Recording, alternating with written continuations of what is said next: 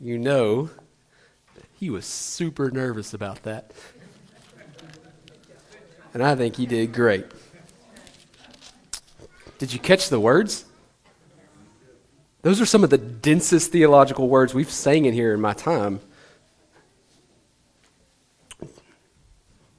Can't quote it exactly, but just to paraphrase that last verse.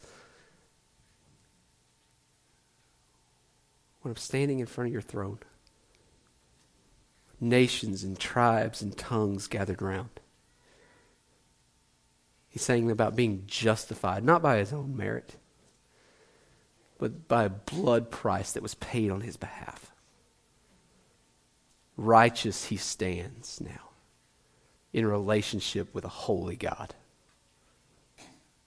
I long for that day. How about you? Me too. Me too. John chapter 5. Uh, if you don't have a Bible, uh, we'll have the text up on the screen in a little while. Uh, if you don't own a Bible, man, I'd love to help you fix that. We value God's Word here. We believe that uh, it has the ability to convict of sin and to draw people to repentance, to breathe life into a weary soul. We further believe that it is God's primary means of teaching us about Himself. And so uh, when I say the words, if you don't have a Bible, we'd like to give you one, that, that's not some little line. That's, that's me saying it would be advantageous for our church and for me as the pastor of this church to put a Bible in your hands if you don't have one. We believe that God's word is powerful and it does stuff. All right?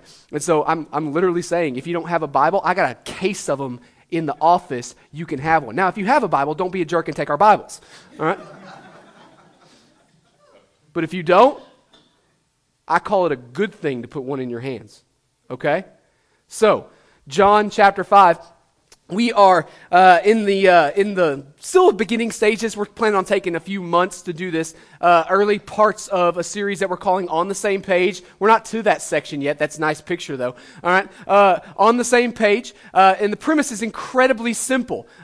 There's a lot of people in here who've come out of differing backgrounds and varying levels of backgrounds culturally and religiously and all these kinds of things, different levels of church backgrounds, even within the Christian tradition and all these kinds of things. And uh, myself included, I, am I'm, I'm one of the new guys. I'm probably maybe even the newest guy. And, and so if I'm going to be the guy that talks the most, it's probably beneficial for us, or we could use the word again, advantageous, all right, that we're thinking the same things when important words, vocabulary words in the life of the church church are just thrown out in the ether. Right? When I say the word gospel or the word scripture or the word worldview or the word, word mission or uh, community or all these kinds of things, when I say words like that, they're supposed to carry a weight that's under the surface, and it's good for us, all of us, to be thinking the same things when those came out. All right? And so uh, we're now in the fourth week of that. All right. And we've spent the first three weeks talking about the same word, gospel. All right. Uh, some of you are laughing because you know. All right. Uh, we, we talked about how the gospel is a legal reality, that Jesus pays the debt that we cannot pay. He satisfies the legal demands of the gospel, uh, of the sin debt that we owe. All right. We talked about how the gospel is a family reality. We talked about how we are adopted as co heirs with Christ. God makes us his sons and daughters. We get brothers and sisters called the church that we live with, walk and talk with, and grow with, serve with, all those kinds of things. And then last week we talked about how the gospel is a cosmic reality, that God is rectifying and fixing all things everywhere that went wrong at the fall. All right? And so when we look at Genesis 3, when we look at a world that's obviously broken, we all long for the fix of when God is going to bring justice and undo oppression and he's going to put all things right and we won't suffer from sin and death anymore. All right? So that's what we looked at last week. And I'm willing to bet that some of y'all are thinking, are we ever going to not be talking about the gospel? Shame on you. Now, we must move on, but if you wanted a little idea, we could be talking about the gospel a long time. Because here's the thing last week I called it a, a flower, a three dimensional flower, and we, we talked about how we, the three dimensions of the gospel are personal, corporate, and global, right? Cosmic. But listen, the, the gospel is really more like a diamond with uncounted facets. We could talk about how the gospel is an economic reality.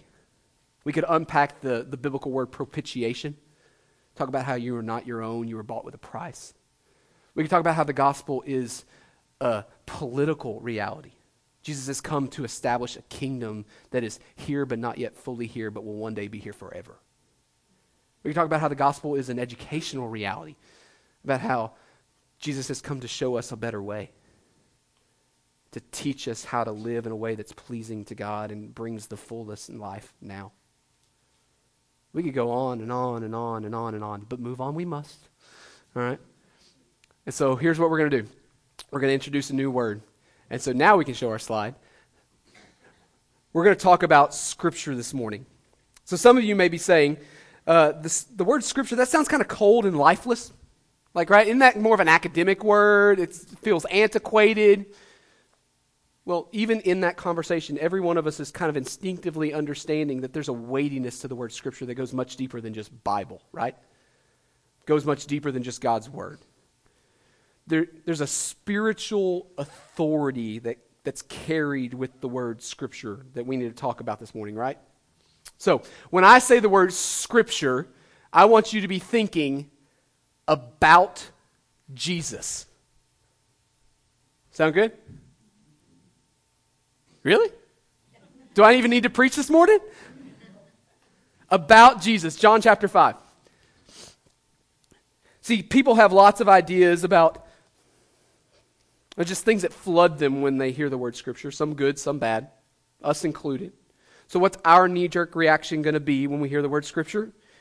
My hope is that you think Jesus. In John chapter 5, um, John is different than uh, than the other three gospel accounts Matthew, Mark, and Luke. Matthew, Mark, and Luke are what we call the synoptic gospels. Uh, it's the opposite of myoptic. So instead of a singular view, it's a multi angled view of the story of Jesus. And they, they kind of tell one story. And yeah, they, they structure some things differently because they all have different audiences and they're trying to tell the story in the way that's appropriate for the audience that they're writing to. That's why there's differences in Matt, Matt, Matthew, Mark, and Luke.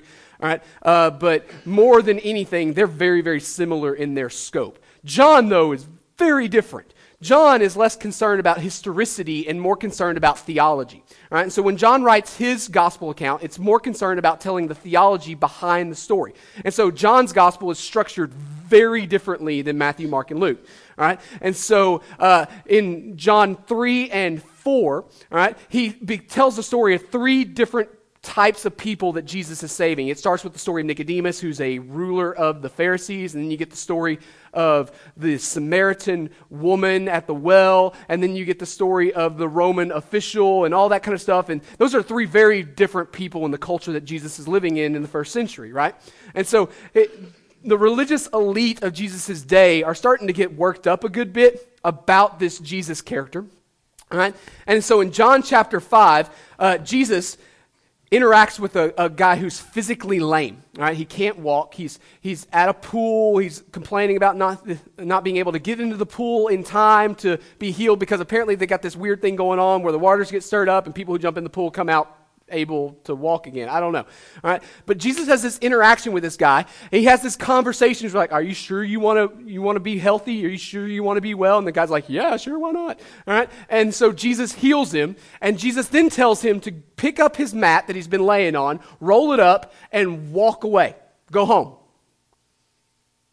That's a problem because it's the Sabbath day.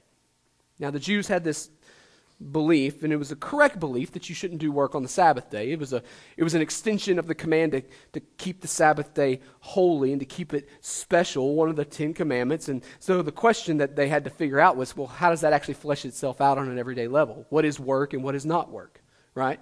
And so one of the things they identified as work was walking certain distances and carrying certain types of things. Right? You couldn't do that on the Sabbath day.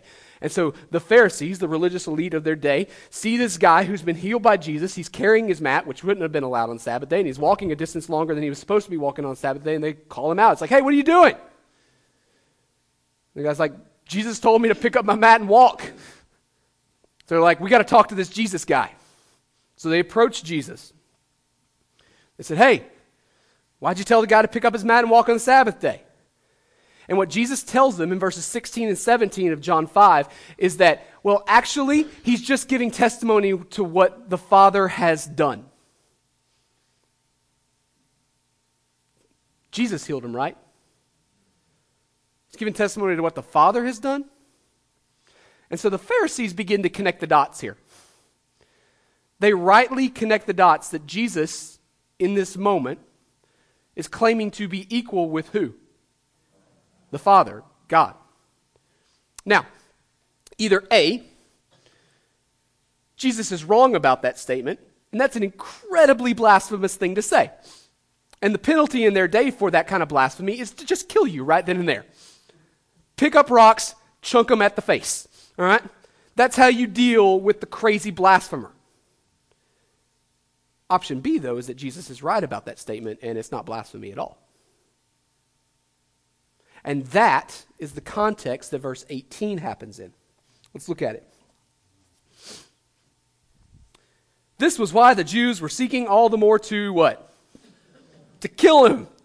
Because not only was he breaking the Sabbath, but he was even calling God his own father, making himself equal with God. Okay, so if you've ever asked the question, who's at fault for Jesus' Jesus's death? Well, the, there's a couple of big theological answers to that question. One is me and my sin. I, I put him on the cross. We talked about that in the legal reality. The cross had to happen because of my my sin. Another big, weighty theological answer is that God was responsible for Jesus dying on the cross because it was planned before, from before the foundation of the world. It was happening, no matter how all the other pieces played out. But there's also a logistical answer to the question. Like, what are the nuts and bolts reasons why Jesus was executed? It's because he kept saying stuff that made the authorities of his day somewhat furious, right? And so they're like, we have got to get rid of this guy. We have got to do him in. He continually said and did things that infuriated those in authority. Look at verse 19. So Jesus said to them, so this is a conversation that's still happening with the Pharisees. So Jesus said to them, Truly, truly, I say to you, the Son can do nothing of his own accord, but only what he sees the Father doing. For whatever the Father does, that the Son does likewise. For the Father loves the Son and shows him all that he himself is doing. And greater works than these he will show him, so that you may marvel. For as the Father raises the dead and gives them life, so also the Son gives life to whom he will. The Father judges no one, but has given all judgment to the Son. Verse 23 that all may honor the Son, just as they honor the Father.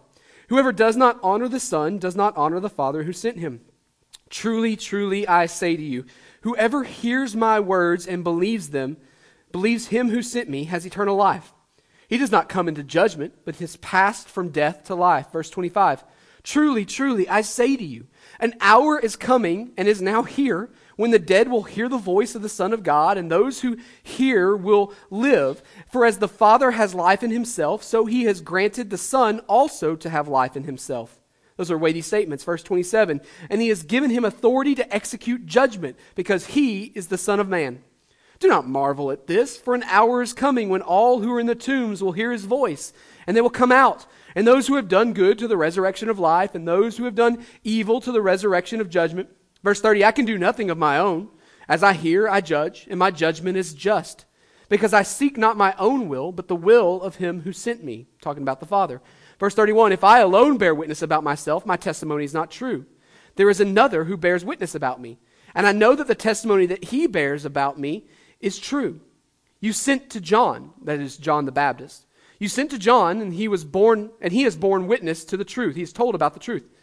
Not that the testimony that I receive is from man, but I say that these things that you may be saved. He was a burning and shining lamp, and you were willing to rejoice for a while in his light. But the testimony that I have is greater than that of John. For the works that the Father has given me to accomplish, the very works that I am doing, bear witness about me that the Father has sent me. Okay, so there's a lot to unpack there. Let's call a timeout. We'll eventually read the rest of the story, but there's a ton to unpack right there. Jesus went through a lot of dialogue in that moment to say, yeah, yeah, I very much am equal with the Father. And I do everything the Father tells me to do. And everything you think belongs to the Father, He has freely and joyfully given to me. Judgment. When we think about God being a holy judge, it's not the Father who does the judging in Revelation, it's the Son, the Lamb seated on the throne. We can talk about that at another time. Jesus says, Everything you think belongs to the Father, It does belong to the Father, but I am his son, and he is pleased to hand it to me. You think that's starting to get them worked up a little bit? Yeah. They were, they were already wanting to kill him before those statements were made. He's, he's starting to create a little ire here, right? And he says, Listen, you should know that I am this, this son that's equal with the Father. And he lists two reasons. Did you catch them?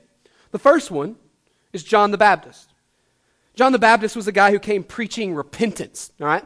His official role was to be the precursor, the guy to set the stage for the coming Messiah. And so he was calling people to repentance and he was dunking people in water as a sign of that repentance that Jesus would be coming on the scene and we needed to prepare our hearts for Jesus to come on the scene. And so Jesus was going to be the Messiah and he was going to make straight the paths according to uh, the, the, the prophecy about him that we see in Luke chapter 1 and all these kinds of things. And the Pharisees kind of like John the Baptist, right? I mean, if you're a religious elite and this guy comes in looking all crazy and saying, repent, repent, repent, and people are going, you know what? I think I'm going to repent. The Pharisees were kind of big fans of John the Baptist. They would point to him and say, now that's how you do it right there.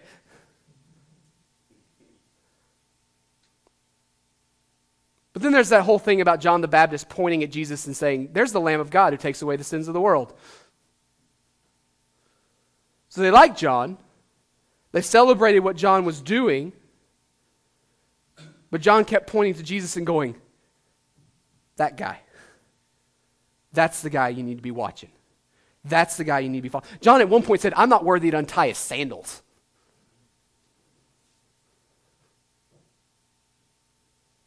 The Pharisees liked about 99% of what John the Baptist was doing, except for that whole Jesus thing. But John was relentless in it. He wouldn't let up. Jesus says, Hey, you, you value, you celebrate what John was doing? He was pointing to me. Where are you at on that one? But there was a second thing. He said, Listen, he says, the works that the Father gave me to do, those bear witness about me. Works is, is, is an interchangeable word in John's gospel and the other gospel accounts with signs and miracles. Jesus just said, hey, all these miracles that I've been doing, that you've been hearing about and sometimes watching me do, guess what the point of those are? It's not to put on a good show, it's to bear witness to the fact that I am who I say I am. Now, I told you that the structure of John is, is a little choppy. He's more interested in theology than he is in historicity. But there's every reason to believe that the story of Nicodemus happening in John 3, a story that we looked at a few weeks ago in here, happened before this account. So, Nicodemus, if you remember the story, the ruler of the Jews, teacher of the Jews, comes to Jesus in the middle of the night trying to figure out what category to put Jesus in because they don't believe he's who he says he is, but he c- keeps doing things that they don't know how to categorize. And literally, Nicodemus says, No one can do the signs that you do unless God is with them. Right? So even, even the Pharisees are going, What do we do with this guy? I don't believe he's who he says he is, but he's obviously doing stuff that I can't do. I don't know, anybody in here able to walk on water? If so, we, we should hang out. There's some stuff I got to try. Jesus isn't Jesus ain't just some normal guy here. He's consistently doing things to prove he's who he says he is, and the Pharisees are very aware of that reality. Jesus goes, John the Baptist told you I'm, I'm, I'm, what I say is true. The, the works that I'm doing bear witness to the fact that I am who I say I am. And you may be asking, what in the world does this have to do with the Bible being about Jesus? Because that's not the only two reasons that Jesus gives. Look at verse 37. There's a third reason Jesus says you ought to know who I am. And the Father who sent me has himself borne witness about me. His voice you have never heard, his form you have never seen. So I've told you in here before, and I need to repeat it because it's buried deep in church culture. The Pharisees aren't always the bad guy. Now, they play the role of the bad guy in a lot of ways, and there's a lot of things about who they are and what they believe about God that were very incorrect, and that's why Jesus spends a lot of his time correcting them. All right? But don't see the Pharisees as cartoonish, always does the wrong thing kind of guy. All right? The Pharisees, for all intents and purposes of our story, are the religious elite of their day for a reason. They are the ones holding on to theological and cultural conservatism when everybody else is running the wrong direction. As the Hellenists are sweeping in and modernizing and, and, and bringing Greek thought into the Jewish culture and pulling people away from God, that's who the Sadducees were. All right? As, as those people are, are pulling God's people and the culture of God's people to an, a place that was displeasing to God, the Pharisees were the guys going, No, no, we got to hold on to this. They were the guys holding up the scripture, the Torah, the, the five books of the Bible Genesis, Exodus, Leviticus, Numbers, Deuteronomy, the first five books the, that we call the law, the Torah, the Pentateuch, whatever system you want to use there. Those, they were the guys holding that up and saying, No, this is valuable to us. We need to follow this. We need to, to, to honor this. We need to obey this. And everybody else is going, ah, that's, that's nothing. That's old. That's antiquated. We got better things on our plate. The Pharisees were the guys who in grade school had those first five books of the Bible memorized. Anybody working on memorizing the book of Numbers this week? See, we see the Pharisees as this cartoonish, always getting in their own way reject that Jesus has got to put in their place. But Jesus looked far more like a Pharisee than he did any of the other major groups of his day. I honestly think that's why Jesus spends so much time trying to correct them, because they were the guys getting it more right than anybody else. The Sadducees, they were off in left field. The Zealots were killing everybody they disagreed with. Jesus looked an awful lot like a Pharisee. They loved the scriptures. They honored the scriptures. They built their lives around trying to be obedient to the scriptures. Jesus looks these guys in the eye and says, You have no idea what they say. Because if you did, you would know exactly who I was the second I stepped on the scene. If you knew your Bibles well, you would know who I am, is what he says. Verse 39. You search the scriptures because you think that in them you have eternal life. And it is they that bear witness about who? Yet you refuse to come to me that you may have life. I do not receive glory from people, but I know that you do not have the love of God within you. I have come in my Father's name, and you do not receive me. If another comes in his own name, you will receive him. How can you believe? If when you or how can you believe when you receive glory from one another and do not seek the glory that comes from the only God?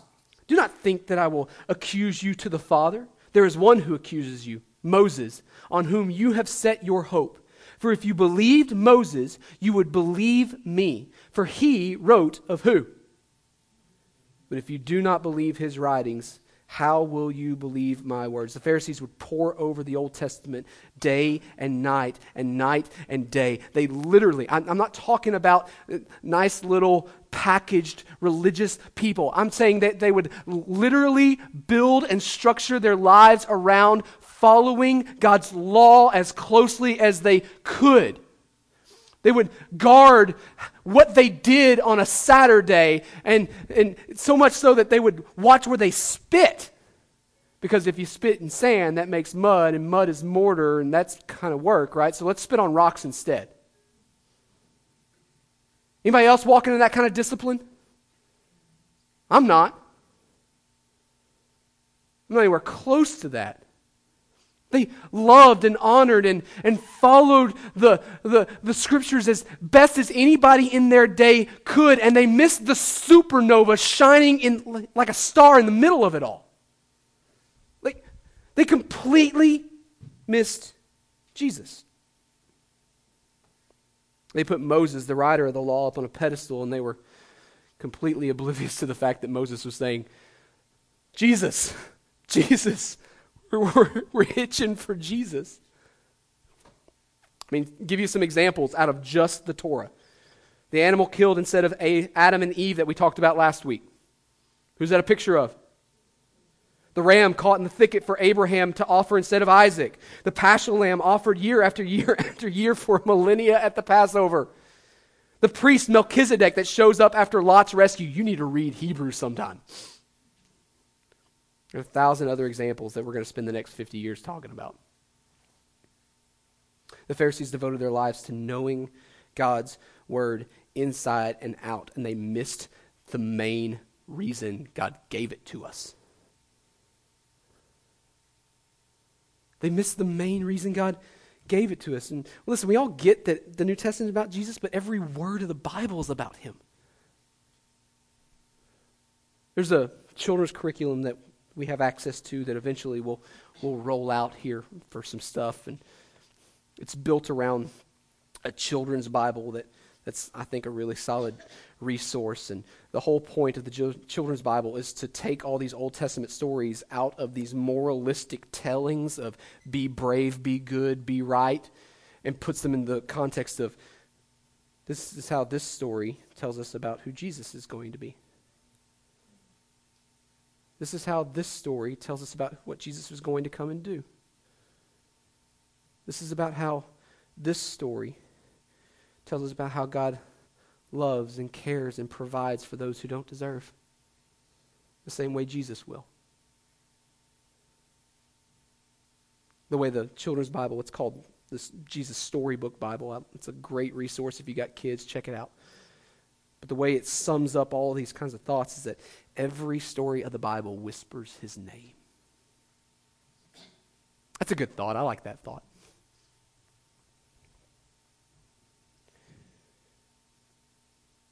And this is why I repeat that line every week.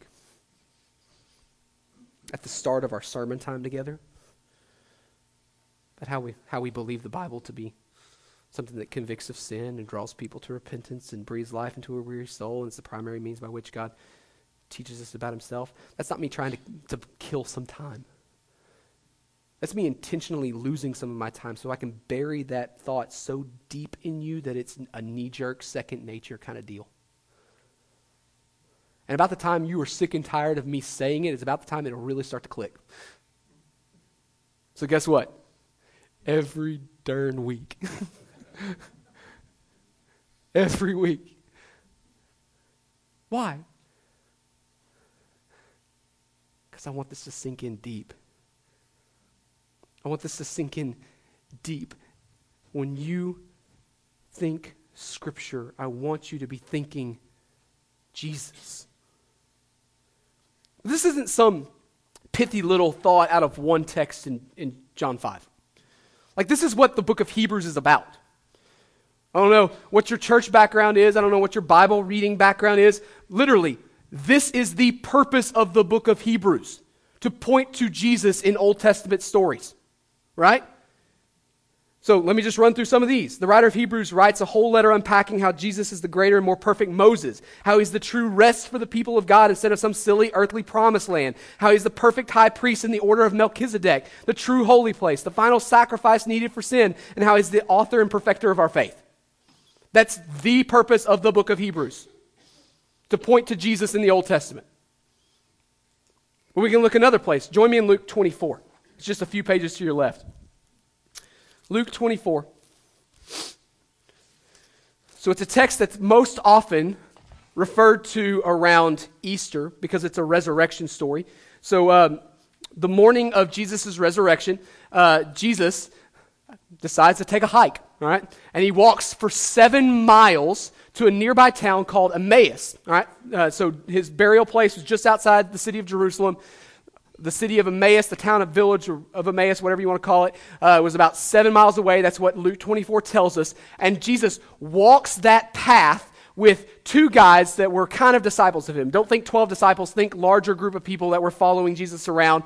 Uh, we get to learn the name of one of them in this story, but the other one remains a mystery. All right? And so the way that the story plays out is that Jesus walks this seven mile little trek with these two guys, and he kind of plays this cat and mouse game with them where Jesus disguises who he is so they don't know that it's Jesus. All right? And, and they've heard all the stories play out and they've heard the resurrection happen, uh, but they're kind of bummed about things because they don't know what to believe and they're, I guess, on their way home or something. And they're really just kind of down and out. And Jesus is just kind of messing with them where he's like, well, what happened? And they're having to tell the story to Jesus and, and all these kinds of things. And then in, uh, look at verse 25.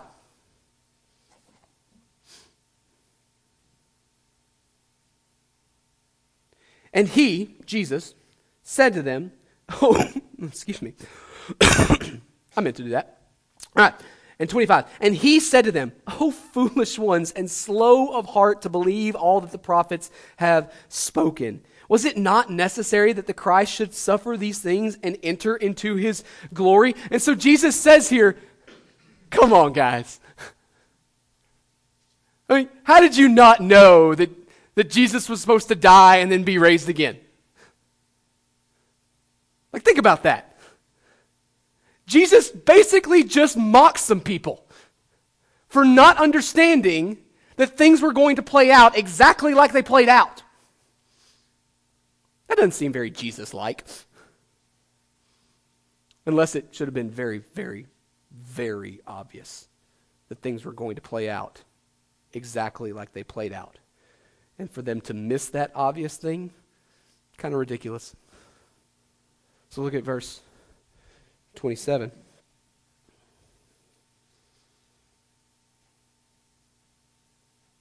And beginning with Moses and all the prophets, so the Torah and the prophets, he interpreted to them in all the scriptures the things concerning who? So Jesus is walking down the road to Emmaus with these two guys and he's going, Hey, you know that story about blank in blank that does blank? That's really about Jesus. Let me tell you how. You know that story in blank about blank doing in blank? That's a story about Jesus. Let me show you. Now, I may be a Bible nerd, but that's the coolest thing ever. Anybody going, that's not appealing to me.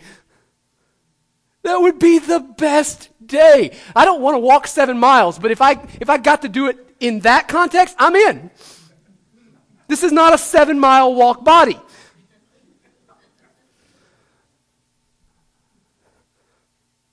But if over and over and over and over and over again, God Himself goes, think of it this way. Think of it that way. You know that part that's got you confused?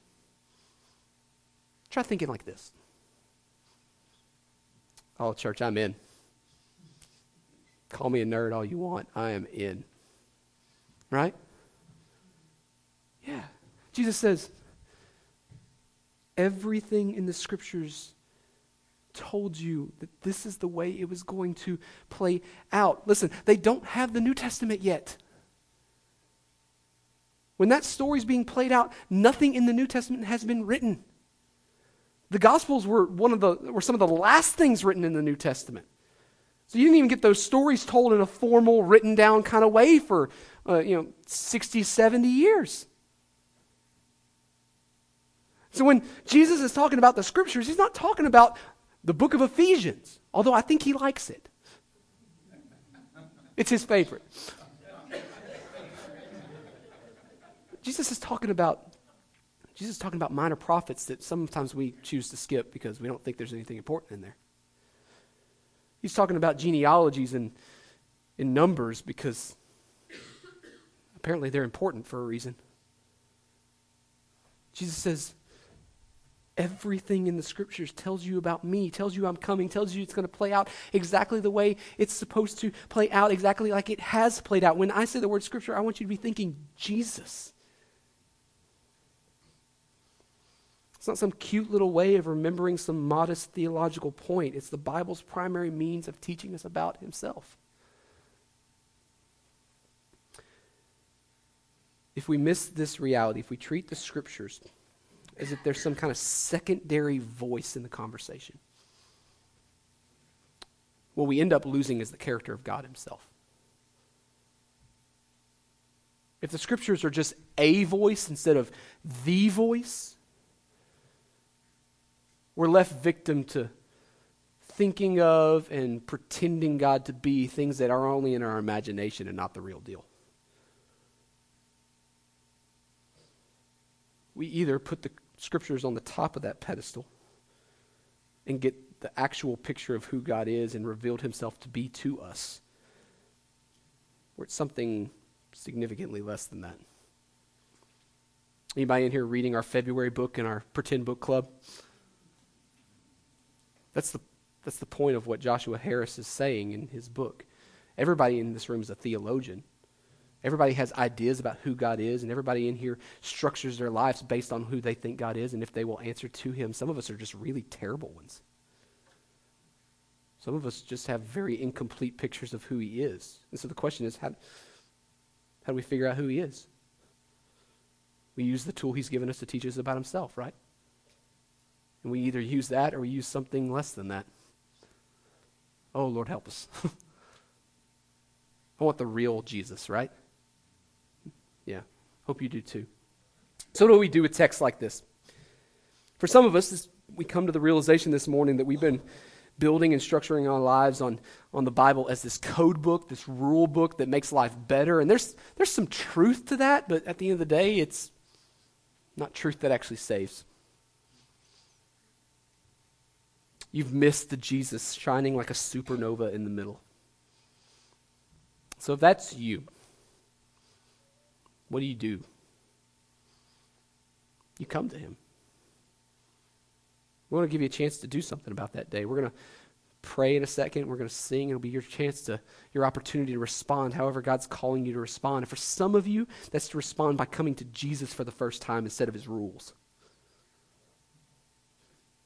You do that by repenting of your sin and coming to Him as Lord you, you do that in your own heart, in your own seat. But listen, I'd love to talk to you and help you walk through that if you need help. And I'll be down here, and we're going to have some other deacons down here when that time comes. So if you need somebody to help you walk through that reality, I'm game. Some of us in here, though, we've fallen into this rut where we chasing, chased after knowing Him through lesser means. Maybe it's books you like to read. Maybe it's celebrity po- pastors with a podcast or a TV program. Maybe you live vicariously through your own pastor. Can I just be honest with you? I am a terrible proxy for knowing Jesus. Just horrible. If you're using me as the filter, it's going to go wrong quick. Maybe today, in our response time, you need to make a fresh commitment to say, Jesus, I'm going to chase. I'm going to chase using the tool that you've given me to chase. And we got a, we got Bible reading plans out there. Some of y'all are already working on that. Listen, we didn't give those to you because we want more academic church members. Because we believe God's word does something. It's got a power to it. It's far deeper than just the Bible. It's scripture. It carries a weightiness and authority that actually affects change. And I am a firm believer that when you start putting that in front of your eyes, things happen. The Bible itself says that the Bible doesn't go out void, go out and come back void. It accomplishes its purposes. So if you're here this morning and you've been living through the proxy, let's fix, let's fix that today. I'm going to pray and we're going to sing. It'll be your chance to respond however God's calling you to respond. Father God, you are good. Thank you for giving us the scriptures. Not just the story of John and the story of Luke and what you did to religious elites and disciples who were bummed out. Not just for the book of Hebrews, although that's pretty rad. Thank you for giving us a word that tells us about yourself. You did not leave us to just figure it out with our best guess. No, you have unfolded who you are to us. Our God speaks. He speaks clearly. You desire to be known. And you've given us a tool we don't deserve to know you. So, God, help us press in. Help us see the Bible as, as an incredible gift to us not a rule book to structure our lives around, but a, a story where every minor story whispers your name.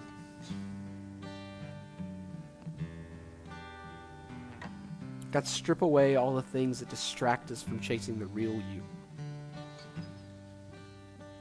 whether that's preachers on TV or books that we like to read or even me. Lousy substitutes for the real thing.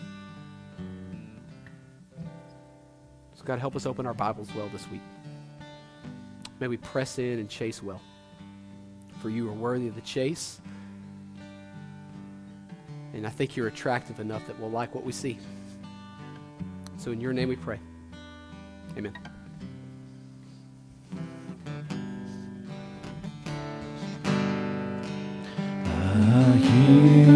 The Savior say, My strength into this small child of weakness, watching and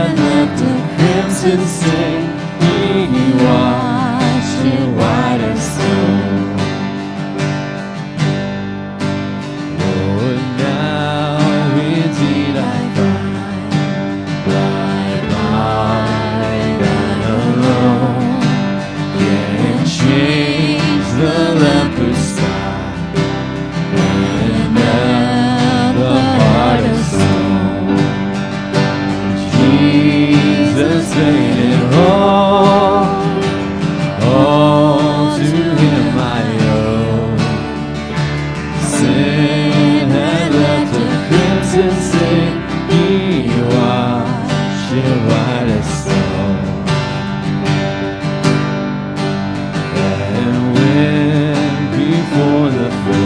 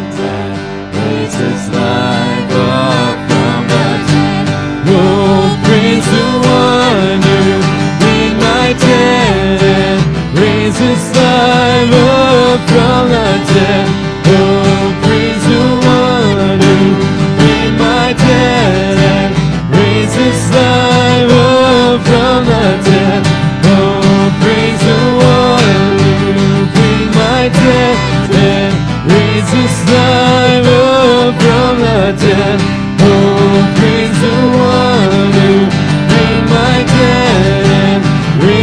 life from the. Cause Jesus paid it all, all to him I owe. Sin had left a crimson stain, it white as. He washed it white as snow. Jesus washed me white as snow. Y'all can be seated just real quick. We have three announcements. I'm going to run through them real fast. Number one, um, every year we put on, uh, for Baptists in New Hampshire, put on an evangelism conference. That's going to be happening the 10th and 11th of March uh, this year. And so I will be going to that. If you would like to join me in going to that, uh, they've got a pretty solid keynote speaker, a guy named Dr. Alvin Reid, who wrote several books on discipleship that I have just absolutely feasted on. Uh, it, it's a solid guy, and so uh, I think it's a valuable time. Tickets are $18. I'm going to buy the tickets for this event probably Tuesday or Wednesday morning.